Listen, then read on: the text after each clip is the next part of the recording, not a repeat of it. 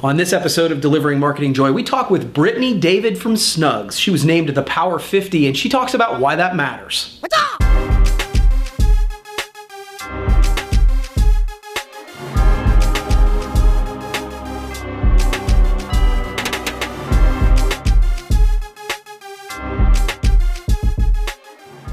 Hey there, and welcome to another edition of Delivering Marketing Joy. I'm your host, Kirby Hasseman, and joining me today is an industry rock star, and we've got some credibility to prove it. Hey, Brittany Davis, the VP of Sales from Snugz, is joining me today. So, Brittany, thanks so much for joining me. Hey, thanks for having me, Kirby. Absolutely. So, speaking of that rock star status, you were recently added to the Power 50 list. So, congratulations first, right? Um, so I love li- lists like this, but I'm curious from your perspective, what do you think the best thing about being on a list like this is? You know, it's always nice to have some kind of recognition for hard work and passion. But when you look at that list, or at least when I look at that list, I feel like it's a representation of my team and a lot of opportunities that I've been given um, that I'm super appreciative of. Mm-hmm. So I guess when you say kind of what is that value, I would say it puts Snugz on the map because it's not just myself and Brandon we're both recognized together and he is an amazing leader and I feel so um, lucky or unfortunate to be included with him anywhere any day. But you know that recognition for me is really our team and it feels like a team and group award. You know we get to be the faces or the leaders and get some of that praise, but it's the people that we work alongside.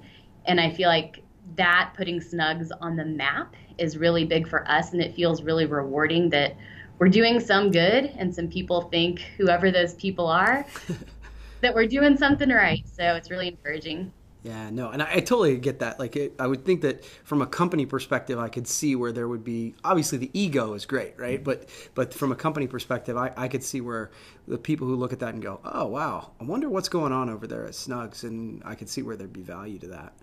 Um, which leads nicely into my next question because um, you guys, uh, you know, I'm fascinated by the creative team that you guys you've put together over there that you help uh, lead. So why, as a company, did you guys decide to invest like that, and how has it evolved? You know, we're always looking for a way to be different in the industry, right? You can get a lanyard just about anywhere, you can get a lip balm just about anywhere. For people who don't know that, I guess we'll pretend that you can only get it from Snugz, but you know, we sell a lot of commodity products, and we're trying to figure out how can we set ourselves apart from all of the other noise when an image looks potentially exactly the same from one white tube lip balm to another or a red lanyard to another and you know sales and marketing are a huge part of that and how can you be memorable or how can you make it fun or how can we carry that experience over and translate it from the magic that we feel that we have going from a personnel standpoint but the creativity to make us top of mind because we feel like we're we add a lot of value. We're at a great price point. You know, all of those different things that everybody can say, but how do you show that and make sure you're top of mind? So we've invested heavily in that. And we have so much talent, especially on the marketing side from video with Jeff Anderton, who's a crazy, fun, creative genius, to our social media guy, Cody. His little 12 days of Christmas that's going on right now, if you've seen him, have I you been watching? It. I love so it. Funny. Yes. I mean, he's great. So you know, with Brandon Brown and Chris Duncan, there's a lot of really just creative people over there that you don't want to ruin the magic. Um, but also on the sales team, having crazy Steve Rohn and Sidra and Kathy and Katie and our inside sales team. It's just a fun dynamic that keeps on being fueled. And it's like, don't kill the creativity. Whatever you do, just don't kill the creativity. So you know, that's it's one area that we're just fortunate to have the people and the talent, and we see a lot of rewards from it, or at least we enjoy it. We hope other people do too. you know, um, I'm listening to a book right now called Talk Triggers, and it talks about how people think that their differentiator is their USP, but really the USP is just like an attribute. You know, it's good service, it's whatever. But what's the thing that makes people talk about you? I feel like your your creative team, sales and marketing, are sort of a talk trigger. People are talking about it, and so I think that's really that's pretty cool. So congrats. Thanks. Um, all right, final question for you. I also know you are the incoming chair of PPAI. That's a big deal, right? I'm excited. Yeah. So, what are some exciting things that we can uh, look forward to from PPAI right now? One thing that I think there's a lot of really great momentum on is the advocacy.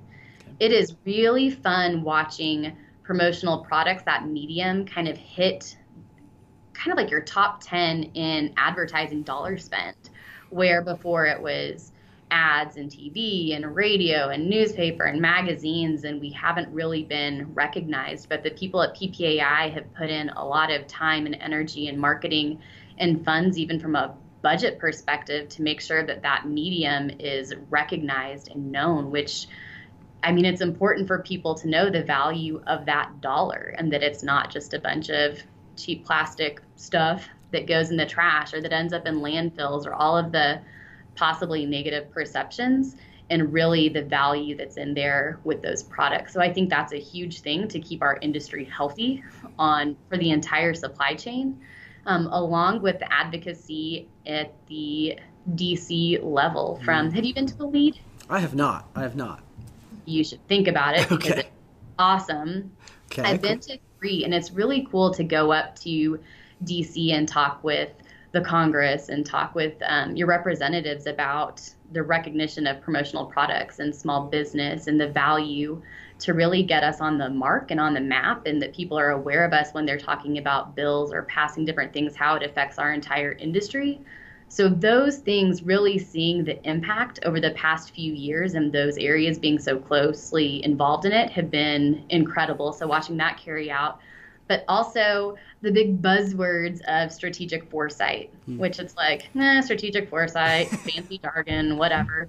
But really, instead of being reactive, looking ahead and getting not only the board and PPAI, but other suppliers and distributors and service providers looking at what's coming up in the next year, two years, three years that's going to affect our industry. Hmm. You know, not looking for some magic eight ball to give us all of the answers, but what should we be preparing ourselves for? And talking about consolidation or potential threats, because the biggest threat we always talk about is probably the one we don't know about. Mm, but yeah. if we're not trying to figure out what's on the horizon, it's going to be a little bit harder to adjust and be blindsided. So the movement that we have in that next year about thinking, being forward thinking instead of reactive, I think is a big step. And I'm excited about that. Cool. That is awesome, and thank you for your service on that. Um, I know that the, you know, the the commitment, the time. Uh, it's it's huge for you being a part of that. Um, and, and, I say I know, I don't know, but I, I have a I have a sense, and uh, so as a member of PPAI, I appreciate your work on that. I really do. You bet. I hope I lead us well. You're going to do great. So you have answered my three questions. I give people a chance to ask me a question. You have one for me? Yes. So I have two for you. All right, bring it. One, what, from a business standpoint, what are you most looking forward to in 2019? So I, I, think we've suited ourselves well here for uh, 2019 to be a real year of growth. Um, looking to add a couple of team members on the sales side, and then we've invested in print. We've done print for a while, but one of the reasons we've invested in house in uh, machines, we were talking about this before we uh, got started, is that I think it really truly makes us completely full service because we do video, we do graphic design, we do social media. We, you know, we're a true marketing agency, and I think this is one of the final pieces for that. And so you put all that together, and I'm super excited about what 2019 is from a growth perspective. Awesome. Cool. And then what do you think your biggest challenge will be?